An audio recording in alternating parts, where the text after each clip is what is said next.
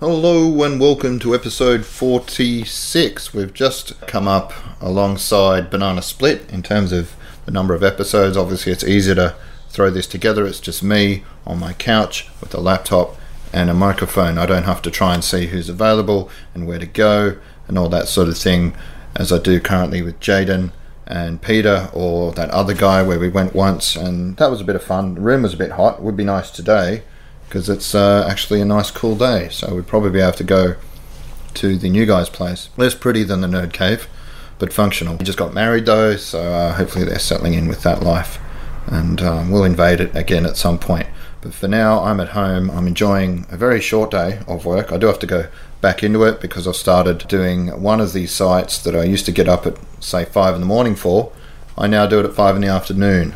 So while that puts me in some trouble with traffic. It's actually a lot easier going by yesterday. I didn't get there till about quarter to five. Got out of there at five thirty. The only problem was running out of fuel. The uh, depot had closed by that point, so I couldn't really go and top it up. I had just enough left this morning to do the two or three jobs I had, and I came home, and here I am. I did spend a bit longer than I meant to researching as such before I do this episode, which is going to be all about Captain Marvel. I had meant to do this earlier. I did watch it on the weekend. So that was Saturday. It's now the 13th of March, and it is a Wednesday, I believe, which is normally one of my busier days, but for some reason everything shifted to like Tuesdays and Thursdays, so it's very confusing. Yeah, we'll, we'll live.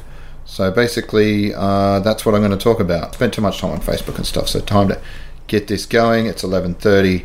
By the time we finish, it'll be lunch and then watch some cool stuff and then head off to do that final job. Captain Marvel, I'll look at the Rotten Tomatoes stuff first. There's obviously, as Red Letter Media said, an elephant in the room, which I've talked about before, which is basically the, all the drama surrounding things that Brie Larson, the main actress, has said in the past regarding more diversity in criticism, which I, I was pretty hard and fast on that. Yeah, there's nothing wrong with that, and she can say what she wants. She's correct in that it's a good thing to have more viewpoints from different people, different experiences, different life, lived experience, and that's a good thing. It was just the way she phrased it. She used the term old white men, old white dudes a lot, and that rubbed some people the wrong way. And given the irony of how sensitive some of these bro flakes are, it got very ugly on the internet. They uh, basically trolled the page there in terms of who wants to, people that want to see it. There's a little counter there. They weren't, I don't know if you could submit reviews at that point because it was pre-release, but people were definitely bombing it with like, "No, I don't want to watch this." So they actually deleted the ability to do that uh, permanently for all films, which I'm not that bothered about. I mean, it's sort of a silly score counter anyway.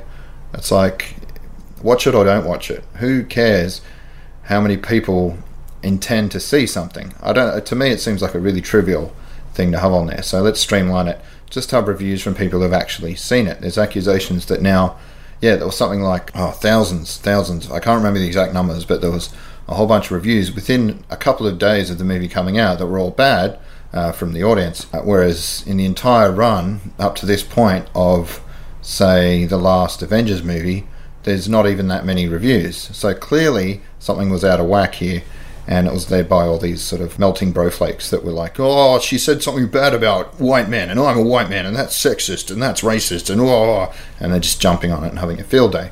Which, yeah, technically she could have phrased things better, and I don't want to mansplain. It's all very, you got to be quite careful these days with how you talk about this sort of thing. And I don't even like like Red Letter Media. Someone posted a link to that. Uh, Josh Spencer, one of my friends on Facebook, and he sort of swallowed the whole thing hook, line, and sinker. I don't know if he'd watched the video, but they do. I was a bit worried because I was like, he's coming across with this whole like, "Hey guys, I know I'm a white man, and we shouldn't talk about this sort of stuff because no one wants to hear what white men say anymore." Ha ha ha. But uh, hey, I think they've gone. Let's talk about it now. And then posted the link, and I was like, "Oh god, they haven't."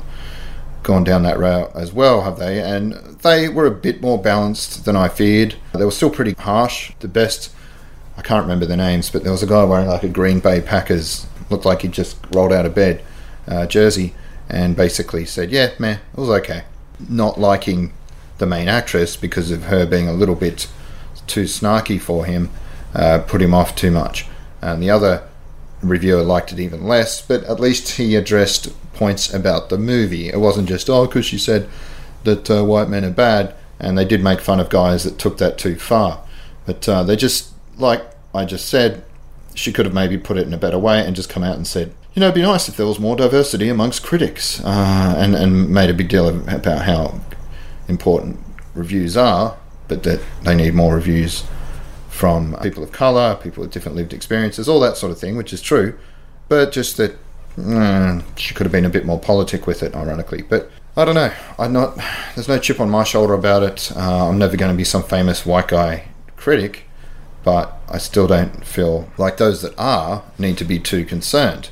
No one's chipping away at their base or taking away viewers from their YouTube videos. Like Jeremy Jahns still gets millions. Just watch his review as well uh, for research. And he came. He avoided the whole elephant in the room topic. He just he's just like, I was sitting on a hill reading popcorn, and oh, oh, oh I've, and to me that was a little bit. Uh, I lost a little bit. I haven't. I don't watch him regularly, but I thought he didn't pull punches generally. I think he pulled them there. Like he should really have an opinion on that, but he just didn't want to dive into it and stuck to the movie. And fair enough, I guess. I just think if you want to be holistic and talk about the entire world that the movie's in, the context of it, that's a better way to go. And more respect to Red Letter Media, even though I didn't agree with them entirely for addressing that issue. He just went, oh, let's forget about that bunch of silly people on both sides and talk about the movie, which is one approach. And he did get stuck into the movie and said it wasn't sure what it wanted to be. Is it a space buddy movie? Is it a fish out of water movie?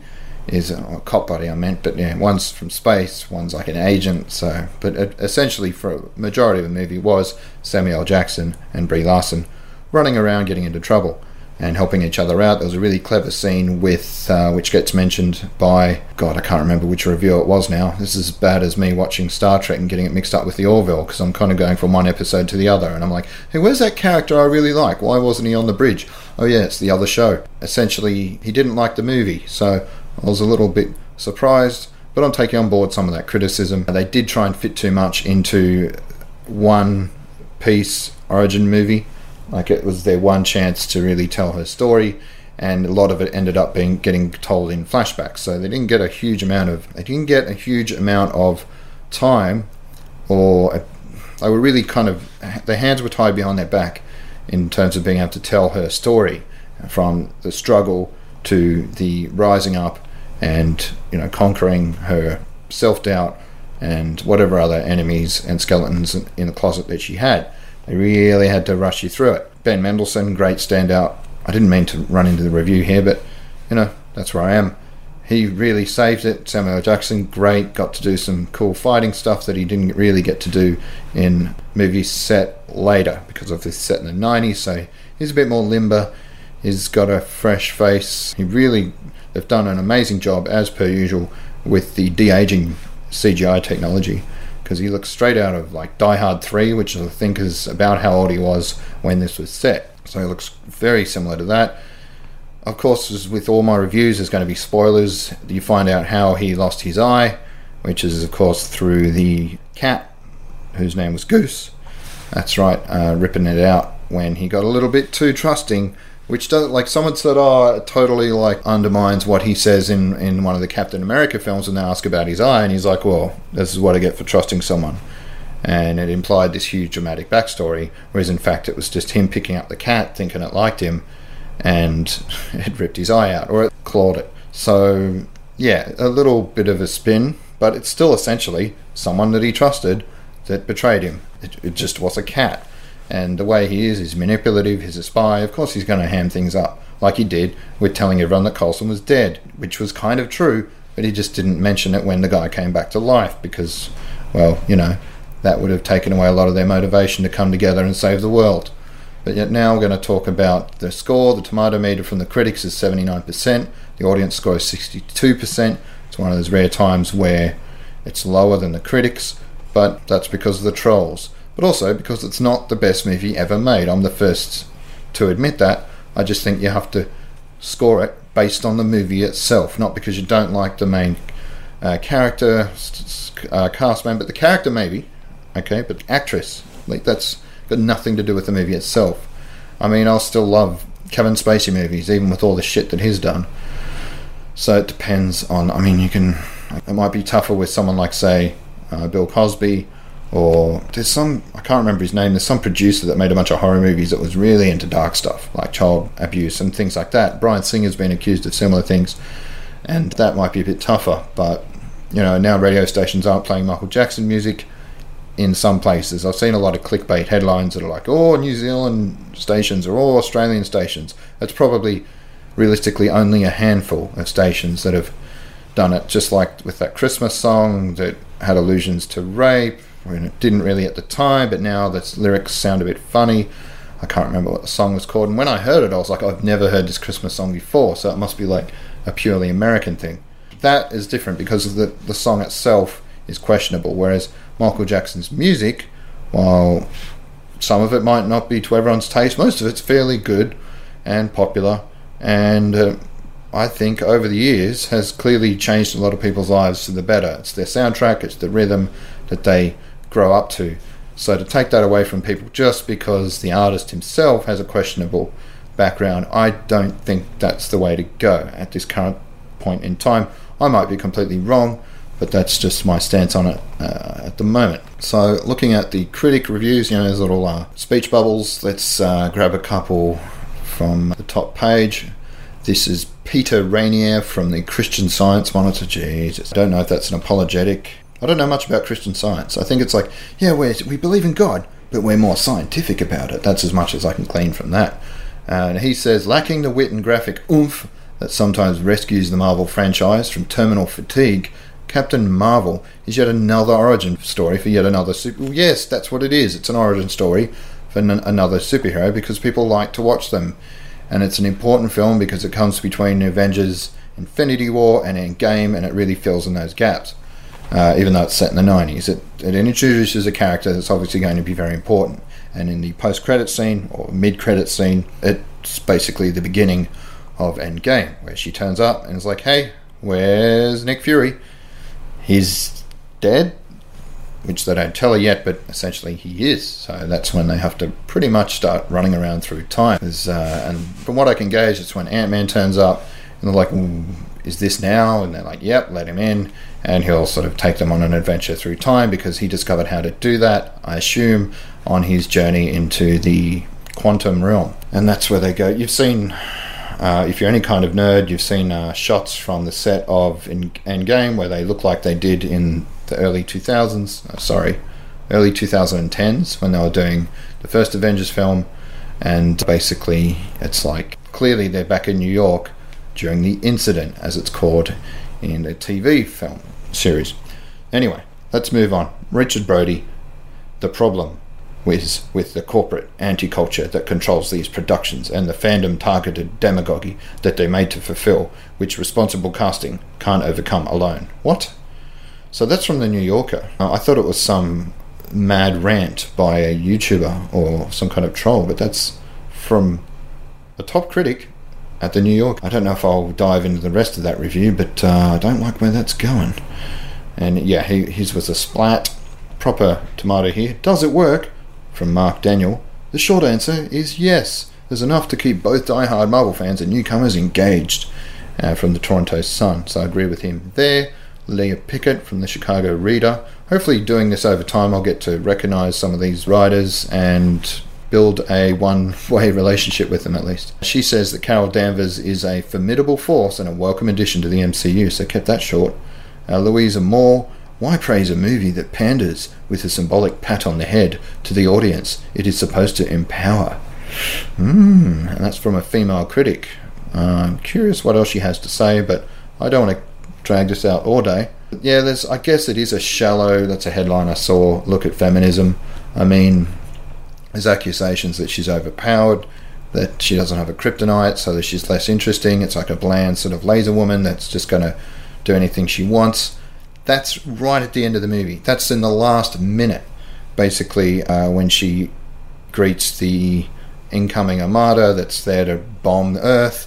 Of I think they're the Kree at that point, and she's and it's that guy from Guardians of the Galaxy, the not the Inquisitor, Christ, they have these cool names. Ronan the something. And she basically flies through a spaceship and is like, Yeah, what are you going to do now? And they all zip off back home. And she's like, Yeah, I'm coming. she leaves a message with uh, Jude Law. It's like, yeah, I'm going to come in this war and not the way you wanted me to. So, and then she disappears for 30 years or so. Uh, so I don't know if we'll see another movie like the sequel, which uh, details how that fight went, or if that would be mute because the, by the time she turns up for Endgame, that's all happened. So maybe we're not as there's less interest in that, but I, would still like to see how that went because that would be a chance for us to see how uh, any vulnerabilities that she might have could be exposed. So Korey Coleman from Double Toasted, this could have been the usual suspects or memento of Marvel but they don't develop the character in an origin film. Yeah, she doesn't change a huge amount between the beginning and the end. She goes from being lost and confused but pretty snarky and snappy to powerful and determined and snarky. But she was always powerful in that she had a lot of pluck and just wanted to get up and keep going, and that was kind of what made her this amazingly strong character. But it, there was a bit of a moment where it's like, all right, she's really got to get back up, and that's what makes her who she is and uh, that's what it's all about. But it's kind of like she was always like that. There was just a moment where it's sort of like she's really got to get back up and overcome any final shred of doubt in her uh, own ability to do what she wants and save the world. So she just has to. It's like she's almost there, and then just physically rips off this thing on the back of her head that's like slightly holding her back, like this this leash. To Eleanor Ringel Cater, Ringel Ringel from the Saporta Report. So you don't always see the same ones on the top page. I don't know how they uh, end up on there, but yeah, I've never seen her before. Jackson hasn't seemed disengaged in years, and his repartee with Larson is delightful. That's true. Um, I'm planning to probably watch it again with a friend, and that's probably what I'm looking forward to the most. The back and forth between those two, the scenes with him and Coulson. Any scene that he's in, he basically steals it, and the same when he meets up with uh, Ben Mendelsohn and the, the twist happens. It's basically just a, a, joy. Martin Thomas from Double Toasted again. So we got the two, and they're both men of colour, so that's good. We've got a bit of a mix of critics here, which is good to see. There's not enough on the page. It's only two hours long, and they kind of rush through it. Mm. Well, that's the thing. You've got a lot to work with, and they just have to. Like a lot of her backstory is purely in like really fast flashbacks. So you just have to make do. Jane Hoot from The Ringer, she says that Marvel films should be allowed to be mediocre and confusing. But if you're invested in how Hollywood and superhero franchises in particular represent female characters, that's a mouthful, then the stakes of these films shift a little. Obviously, that's not soundbite friendly. She wants you to go and read the rest.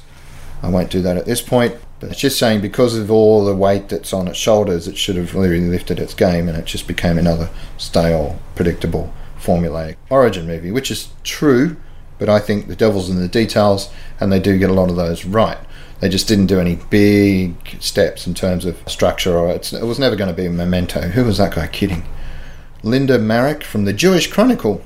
A hugely enjoyable, funny, a masterfully put together offering from Marvel and Disney. Yeah, Okay, not a lot of depth to that, but sure. I mean, if I want to see depth, I guess I should read the whole thing. She gave it 4 out of 5. Uh, superhero cinema has lectured us ad infinitum on the responsibility that is conferred by extraordinary gifts. Praise be to Larson for reminding us that they can be bringers of fun. Exactly. Let's all relax and just have some fun because that's essentially all that movie was. The, the, the stakes were high, but it never felt like uh, you were kind of being dragged through the mud. It was generally mostly fun. So I agree with Anthony Lane there from the New Yorker. So they're not all dicks. Matthew Lickona, San Diego, Reader. The film may be about women breaking their shackles, but the lead actress feels kept in check for much of the picture.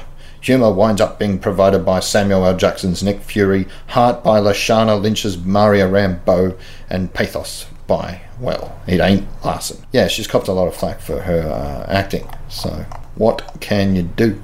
There are no featured reviews for Captain Marvel at that this time. Mm. But there are a lot of audience reviews, and they're pumping them out. March 12th, the last couple, I guess they're all written in the States because it is still the 12th in America. Half a star did not enjoy this film. Thank you, Michael. a TV level movie, not worth the price of a ticket. Wait until it streams. You won't miss anything from Ken E. Some really like lazy reviews here. If you're going to do a proper review, then at least get a mic and read other people's reviews for half an hour. Come on. Make an effort, Jesus. There's a lot of just like three word reviews. There's from absolutely marvelous, hey, to just weak film or worst superhero movie that I've ever seen. Really, really, it's worse than I don't know. I could name ten others that that are worse. The Punisher from the '80s, like just, just come on, come on. I mean, is he a he's more of a anti-hero, but still, uh, who is this person? There's a photo. We couldn't find the page. It's like a tiny photo, so I'm done with them. IMDb now. We're going to go to trivia because I love to do that. By the way, the film's made a shit ton of money. So Marvel and uh, a lot of the people that were defenders are basically pretty happy with that, including myself. Like, the more money they make, the more they're going to make Marvel movies, and the more they've got in their back pocket to say take a few risks. They're going to just create more and more and more, and eventually someone's go, let's try another Guardians of the Galaxy, like get some unknown characters and just throw them out there. Chuck a bunch of stuff at the wall and see what happens. So that's what we want. That's where beautiful stuff comes out of. Like the last thing I read about Marvel and other comics, not having the greatest stuff. A lot of the indie comics come up with more creative, interesting endeavors. Eventually, the mainstream will notice that when the readership picks up or the interest and they will co opt it, which unfortunately is just the way it is. And that's okay as long as they stay true to the spirit of the original creative endeavor. In the airport scene, the woman with the red hair that looks at Carol is Kelly Sue DeConnick, a past writer for the Captain Marvel comic run. Well, that's cool. I don't remember an airport scene. Not at all. But there we go. Brie Larson is allergic to cats, so her scenes involving Goose were filmed with a puppet or computer generated VFX. Christ, I mean, that's got. Don't take some antihistamines. Let's just do it in post. Jesus. I mean, I think a lot of the stuff with Goose is CGI anyway because they wanted the cat to do certain things, and doing that with a real cat would probably take all year. Goose is played by four different, very professional cat actors, so that just answered my own speculation there. Reggie, Rizzo, Gonzo, and Archie. So clearly they could get a real cat for a bunch of stuff, and they had enough money to do CGI just for Brie. Stan Lee makes a cameo which he filmed prior to his death, obviously. This is a bit awkward after.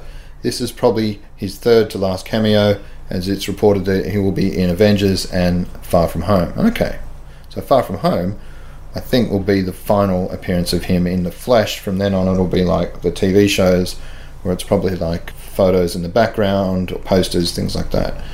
The security guard Captain Marvel speaks to at the beginning is Marvel security director Barry Curtis. Well, that's awesome because he was a good actor. I mean, he didn't have to do a lot, but I felt that he was underplayed that quite well. So awesome. In the comics, Captain Marvel's cat is named Chewie after Chewbacca. In this film, it was named Goose after Goose from Top Gun. That makes more sense.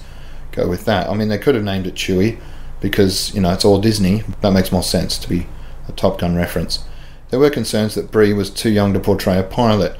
Screenwriter Nicole Perlman consulted with the Air Force, who said it was possible for someone between 28 and 34 to become an accomplished pilot like Danvers. Well, that's good to know. Project Pegasus stands for Potential Energy Group Alternate Sources, United States.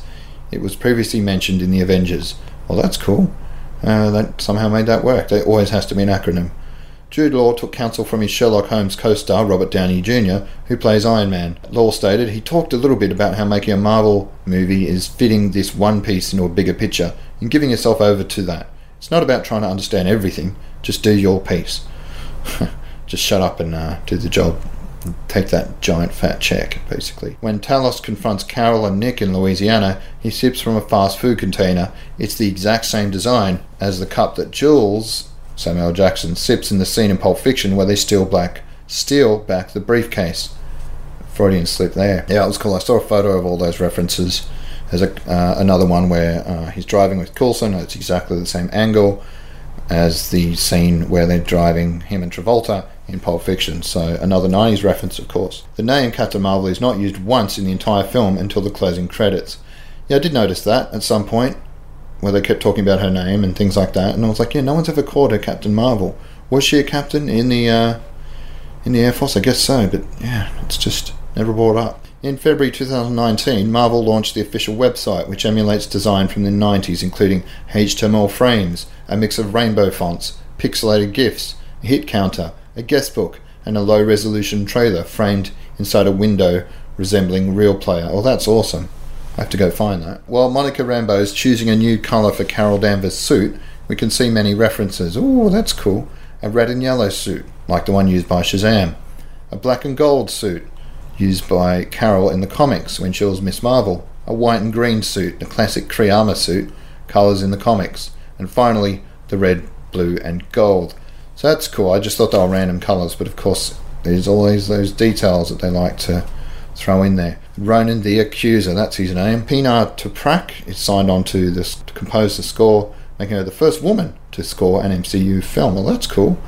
Uh, good for her.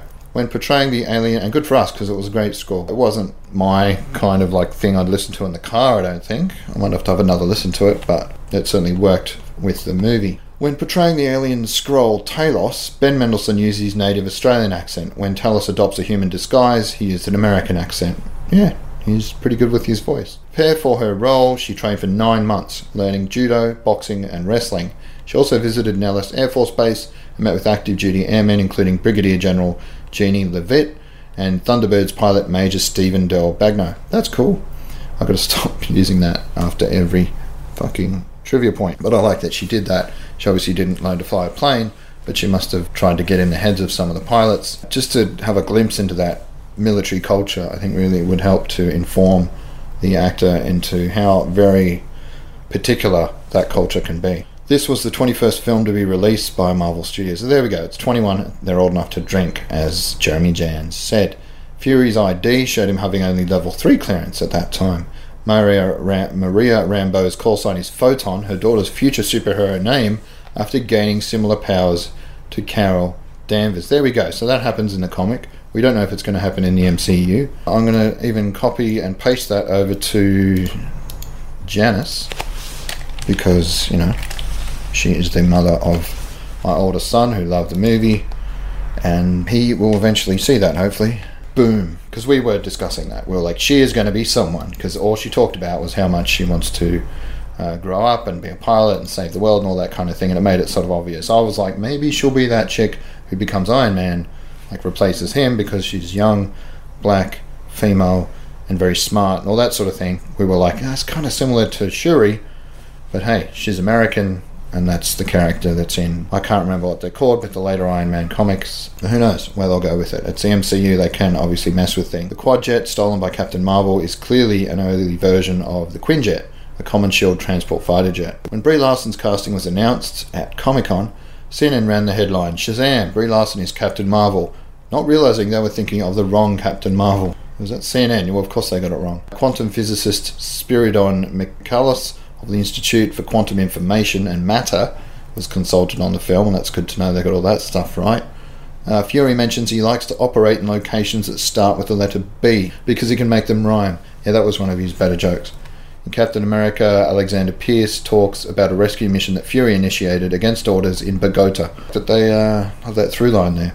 Captain Marvel is based on Carol Danvers. Her origin incorporates the alien Captain Marvel's Walter Lawson, Mar-Vell, and Kinnear both Kree Skrull soldiers who came to Earth and decide to defend it. Furthermore, Kinnear has his memory tampered with, which causes him an identity crisis, which Carol suffers in this movie. So yeah, they don't take everything straight from the comics. They tend to combine a lot of things, which, say in the comics, you've got more time to play with it.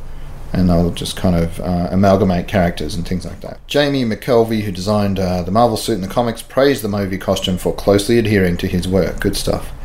Punch, Pancho's Bar is a reference to female aviator Pancho Barnes, and the Happy Bottom Riding Club featured in the right stuff. The Skrull makeup took two hours to apply. Damn, that sucks.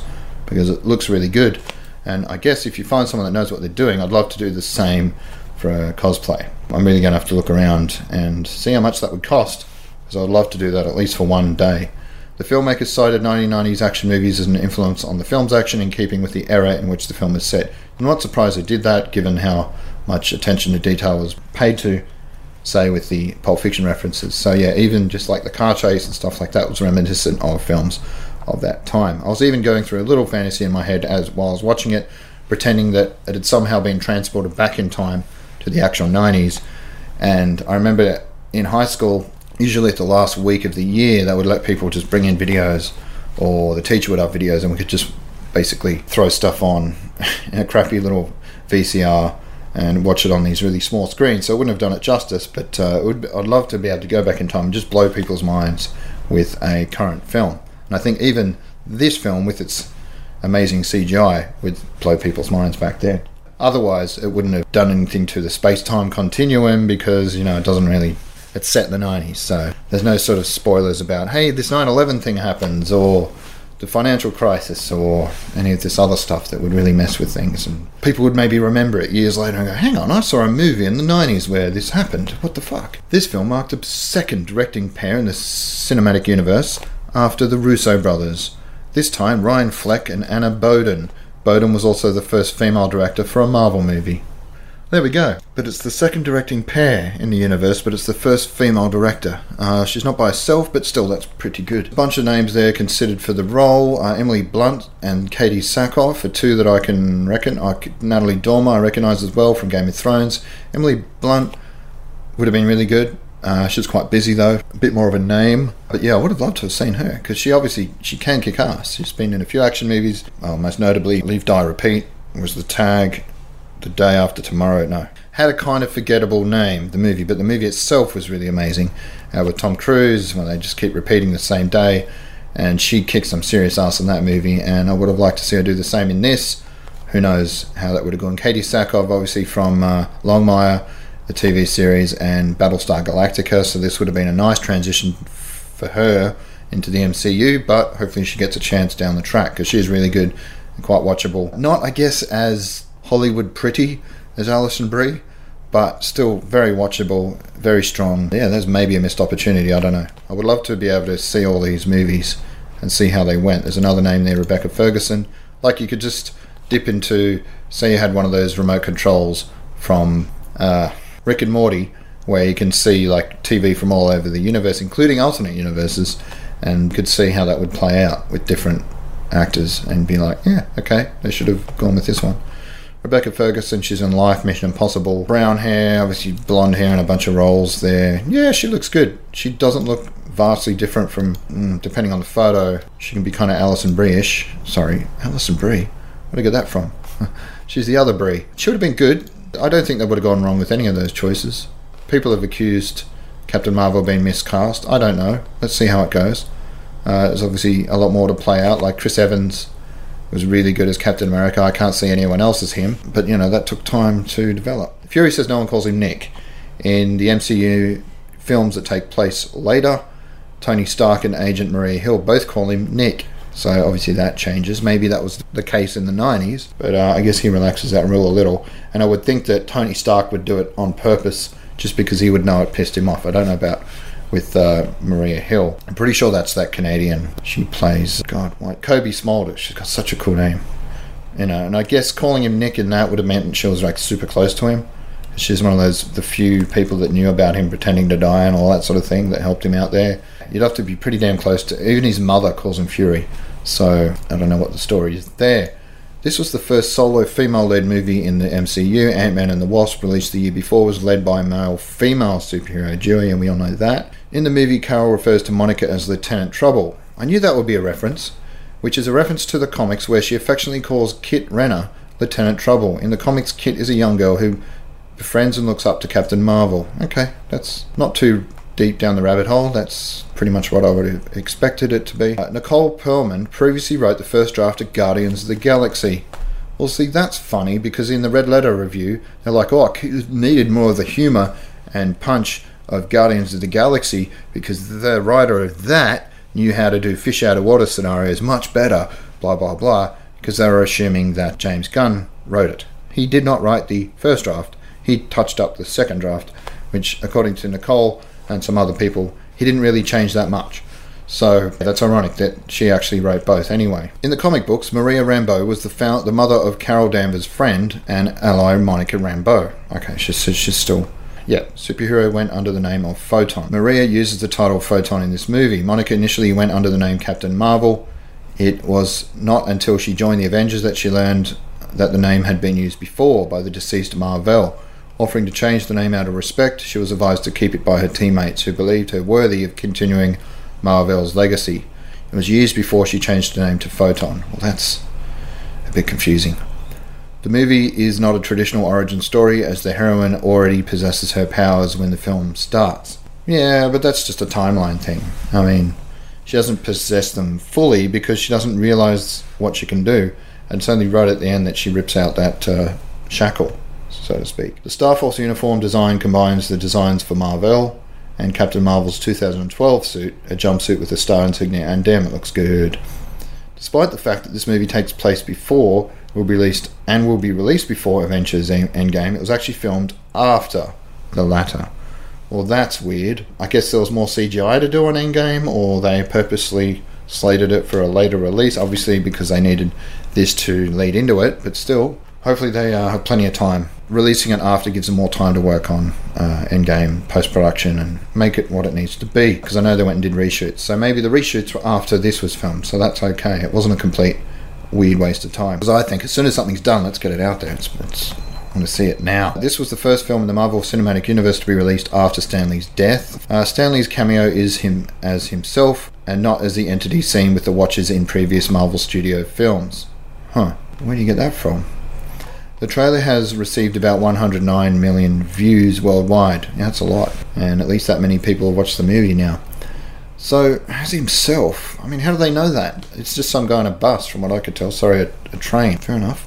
When Captain Marvel crashes into the blockbuster store, she uses her photon blast to destroy a cutout of Arnold Schwarzenegger promoting True Lies. Yeah, I thought that was cool. I don't know how they got the rights for all that. I guess, you know, being Disney, they got a fair bit of weight. I don't know if that was a, if they end up owning the rights to that or they just had to ask someone, but that, that was kind of cool to see Schwarzenegger finally in the MCU in some form.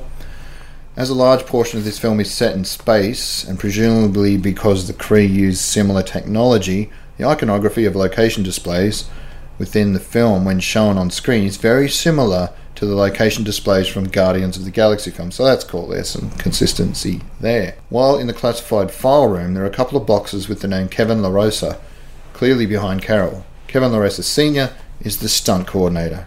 While this isn't the first movie with a female superhero, it's the first to be written primarily by women. Supergirl, Catwoman, Elektra, and Wonder Woman were written by men. The closest was Catwoman, which gave a writing credit to Teresa Rebeck. However, that movie also had three male writers credited. Well, that's cool. So that's to me, I think that's something that's been missed by a lot of reviewers. I've only watched a couple of videos, but no one talks about the female writer and the fact that this is the first one. Was largely written by a woman. I'm sure there was some notes and rewrites and all that to a degree, but essentially, and I've already forgotten her name, she was the main writer. I've really got to stamp her name into my. I mean, she wrote Guardians of the Galaxy, this probably arguably wasn't as good, but it's still a great little romp. Keanu Reeves was almost cast as Yon-Rogg. Ooh, yeah, so I don't know who that is. I'm gonna have to look that up. I'm hoping they save him for a greater role at some point because he would be great to see.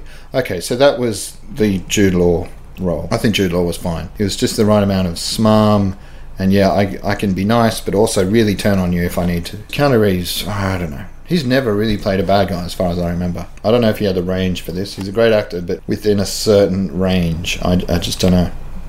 As John Wick is amazing, but he's got a certain limited amount of uh, places he can occupy in cinema.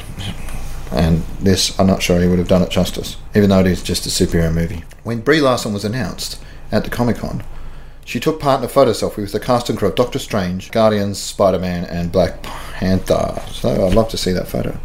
There's no link to it though. When Captain Marvel is looking around the bar and remembering experiences, she notices the arcade cabinet for a Capcom video game. Since 1996, one year after the year this movie is set, Capcom has published fighting video games that pit their characters against Marvel's superheroes. Captain Marvel did not appear in any of them until Marvel vs. Capcom Infinite, released in 2017. So that's ironic, yeah. That was the year before uh, in the movie that uh, Capcom started releasing them with Marvel characters. So. But I mean, if you start to look for breaks in reality like that, you, you just never stop. So they've appeared in films before together Brie Larson and Samuel L. Jackson. Alison Brie, that's the connection. That's her first name, though, not the last name. So they've appeared in Fast of the Penguins, Unicorn Store, and Kong, Skull Island. I did not know that. Uh, it's the first Walt Disney film not to stream on Netflix after Disney decided to let their licensing deal expire. Disney plans on releasing the movie on their subscription service, Disney Plus. Uh, there we go. It's the first one to uh, you know kick off on that new service, and will everyone buy it? Of course, they will. When Captain Marvel is on the video, and I just hope that doesn't mean the death of Netflix. Um, they got plenty of stuff otherwise, but continued fragmentation of media. It's don't know if it's such a great thing. It's good to have more content out there, And hopefully that's what it leads to. It's this weird thing that's happening at the same time. It's fragmenting, but also Disney's buying everything, so it might all end up on their channel anyway.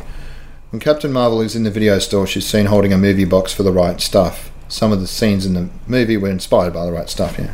A famous movie about uh, test fighter pilots. The film was the first from the Marvel collection have a female lead and released in cinema on International Women's Day. Yeah, that was clever. Film is a chronological introduction of the Kree race. In season 5 of Marvel Agents of S.H.I.E.L.D., the agents were kidnapped, taken into the future, and held captive by the Kree. Yeah, so chronologically, this happened in the timeline before that season, but they have popped up before. Gemma Chan, so she was from Doctor Who. She's the 10th actress from Doctor Who to appear in the MCU. That's kind of like a like how Home and Away is like the test bed for a lot of Australian actors that go into Hollywood. Doctor Who is like a test bed for a lot of actors who go into the MCU. Because, damn, there's a lot of them. As they're all listed there. I'm not going to read it out. This film marked Jude Law's debut in the MCU. Of course, he's been Dr. Watson before alongside Stark. Sorry, Robert Downey Jr. And it just keeps repeating that. The cast of the MCU now also includes Martin Freeman and Benedict Cumberbatch, who also played Watson and Holmes. Yeah, they all kind of come together somehow. Wonder Wise was set for the role of Maria Rambeau before dropping out due to scheduling conflicts. Uh, Maria Rambeau, the actress who played her, was quite good. So, oh yeah, and Wonder Wise, looks a lot like her. So I guess that would have worked either way. And she's, uh, I know it's not just because she's black. She really does look very similar to that actress. Ronda Rousey had expressed interest in playing the title role. I don't think that would have worked because she's not an actor, but I guess if you ask enough people, they would think, what's the difference? But no, I think you still would have needed someone with the caliber of, and some people again might choke on this, but I think uh, Brie Larson took a little bit more experience into this, and that's what it needed. Both Ben Mendelsohn and Samuel Jackson are involved in Star Wars franchises. Oh yeah, that, was the first thing I was thinking. Like they've been together in another universe. And Ben Mendelsohn's got a really great late career, kind of becoming the new Geoffrey Rush after that guy got kind of owned by the Me Too movement. Uh, most songs are sung by a female singer. Oh, that's true. And they're all from the 90s. Of course, you got Salt-N-Pepa, you got Just a Girl, by Garbage, Des'ree, Gotta Be, no doubt. Right, so Garbage, I'm only happy when it rains. Yeah, I didn't mind that one. Lots of nostalgia. In the re entrance back to Earth, Carol lands in downtown LA.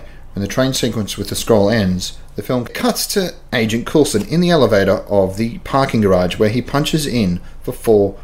Like, that's a tongue twister, that one. For floor four and five. the cut sequence is a subtle nod to the movie's speed, considering how the character Howard Payne had prelayed his exit strategy from the elevator shaft. It's not, we don't have to stop and get from the elevator shaft. Sounds a bit odd. Um, coming down to the end here. Well, that's weird. Gemma Chan is the 11th actor from the Transformers films. So they're another test bed for Marvel films. Because uh, she's the 10th actress from Doctor Who, but the 11th from Transformers. So not having seen her a lot myself, uh, she certainly has a lot of. Uh, she was in Crazy Rich Asians, Humans, which I've been meaning to see. I bought the DVDs. Uh, sorry, Blu-rays. Mary Queen of Scots. Okay, doesn't seem like she'd be right for a period drama set in like the 18 whatever. Mary Stuart's attempt to overthrow her cousin Elizabeth I, Queen of England, finds her condemned to years of imprisonment.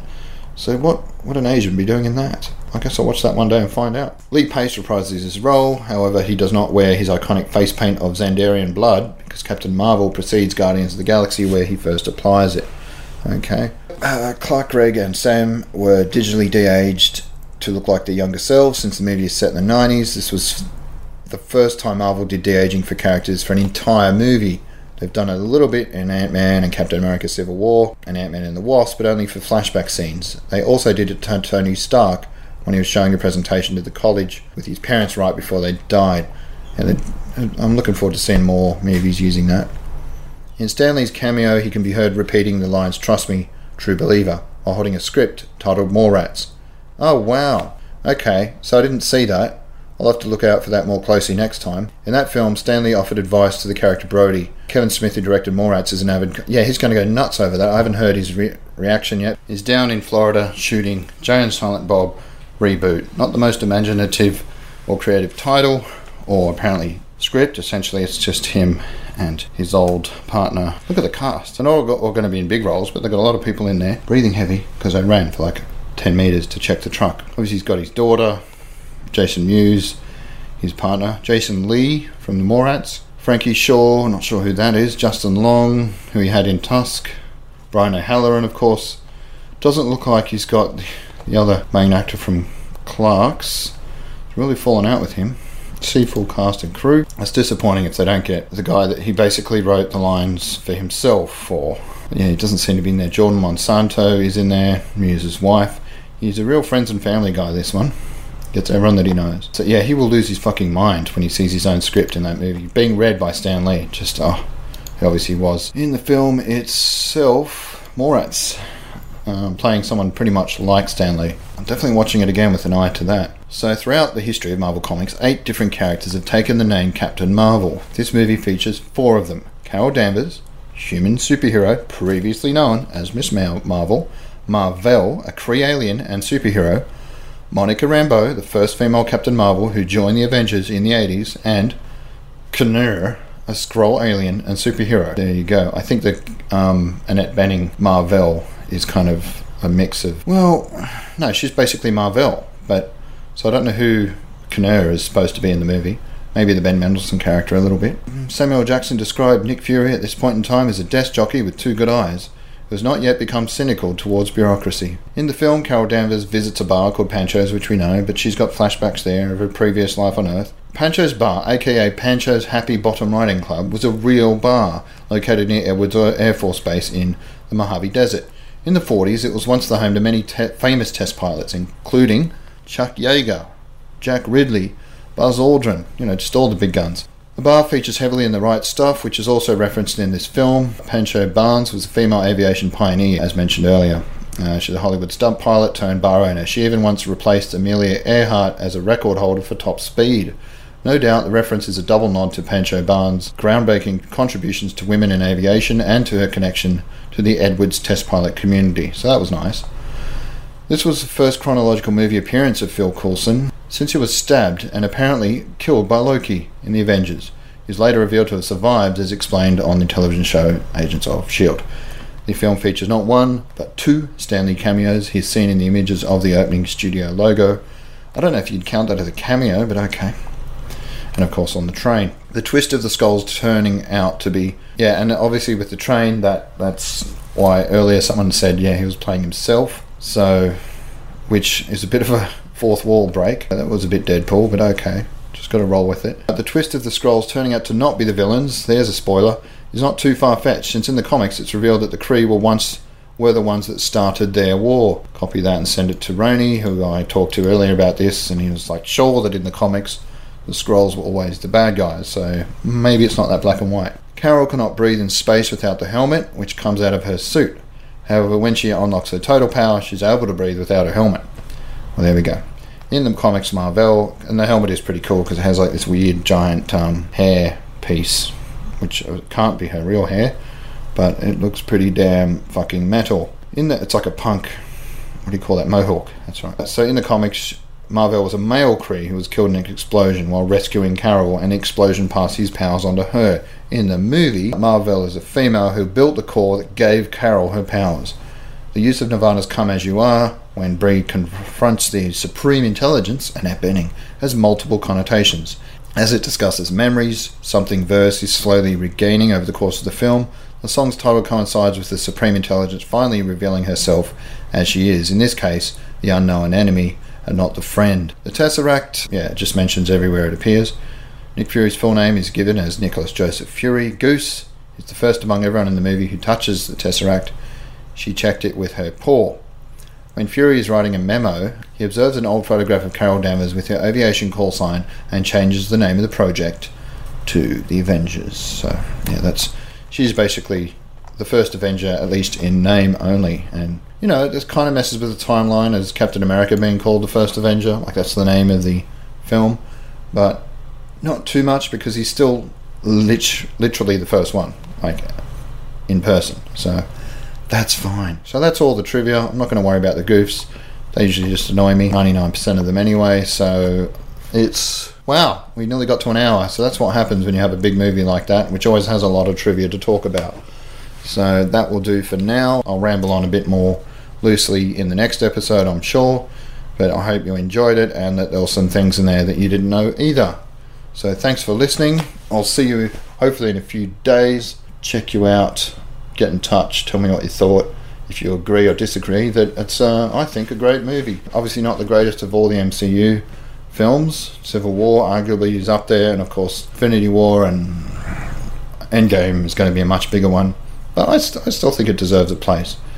So, and I'd give it out of 10, gives me more range, maybe 7.5, 8, because fuck it, I'm an optimist and uh, a big lover of anything Marvel. If it was like in one of the reviews I saw, not a Marvel movie, that rating would go down a little bit, of course. But I still recommend it. So, thanks for listening. Don't grab your dessert because it's not that podcast, but do have a solid week. Peace out.